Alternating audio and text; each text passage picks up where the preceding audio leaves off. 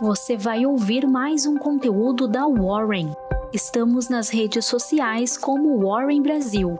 Acesse nosso site warren.com.br e saiba mais.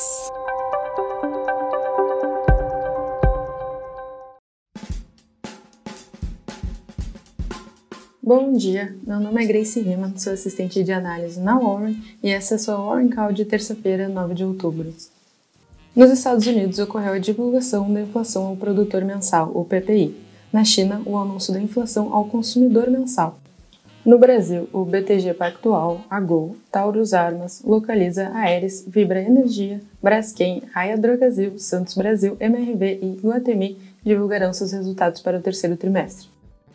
Fatos que marcaram o dia de ontem. O IGPDI, Índice de Disponibilidade Interna, acelerou mais do que esperado em outubro, puxado pelos preços de minério de ferro e dos combustíveis. O índice teve alta de 1,6%, o consenso era de 1,3%. A ministra Rosa Weber determinou, no fim da semana, que a Câmara explique em até 24 horas os procedimentos da votação da PEC em primeiro turno, que aconteceu na semana passada. Segundo o deputado Ricardo Barros, a Casa Legislativa só responderá ao STF sobre manobras regimentais após aprovar a PEC, que é esperada na sessão de hoje. Boletim Fox, VCLIC em 11% em 2022, alta de 75 pontos base em relação à última semana. Já na Bolsa Brasileira, quase no 0 a 0. Em sessão volátil, o Ibovespa iniciou a semana em leve alta de 0,04% a 104 mil pontos o índice foi sustentado pelos ganhos do setor de materiais básicos, que se recuperaram nesta segunda-feira. Siderurgia e mineração. Após uma semana de forte queda nas empresas atreladas a commodities metálicas, o índice de materiais básicos emplacou a maior alta setorial da Bolsa Brasileira, nesta segunda.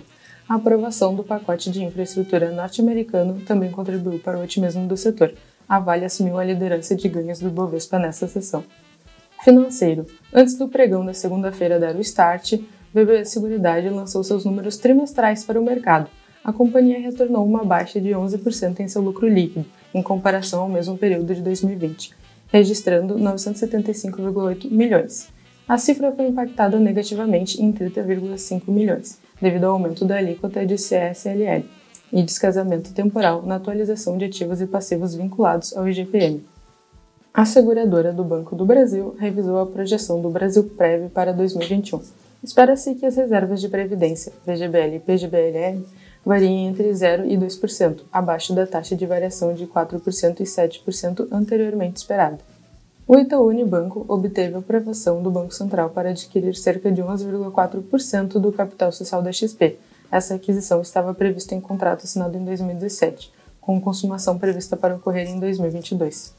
A Cielo se consolidou entre os destaques positivos do dia, com o mercado ainda repercutindo seus balanços trimestrais, bem como o do Bradesco e expectativa pelo do Banco do Brasil, sócios controladores da companhia de máquina do cartão.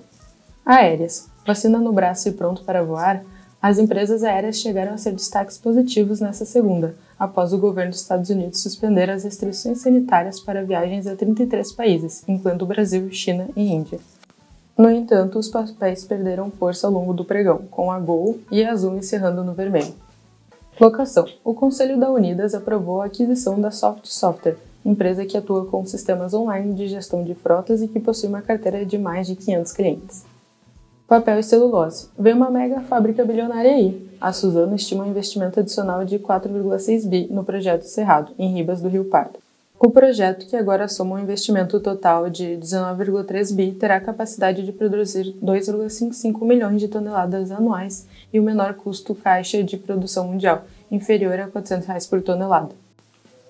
Indústria. A Braskem assinou um memorando de entendimento com a Lumos Technology para ampliar a venda de etano verde. A fabricante de alimentos semidias branco viu seu lucro líquido cair 25,9% no terceiro trimestre, registrando 196,6 milhões.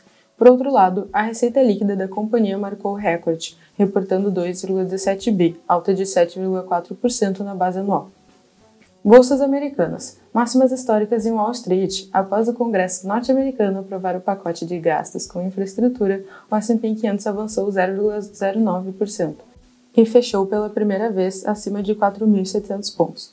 Após o encerramento do pregão da última sexta-feira, a Câmara dos Estados Unidos aprovou o pacote de 1 trilhão, que havia sido aprovado pelo Senado em agosto. Juros Brasil. A sinalização dada pelo diretor de política monetária do Banco Central, Anikkei Asia, de que a autoridade pode subir a Selic mais do que 1,5 pontos percentuais na próxima reunião, fez com que as taxas curtas intermediárias encerrassem o dia em alta.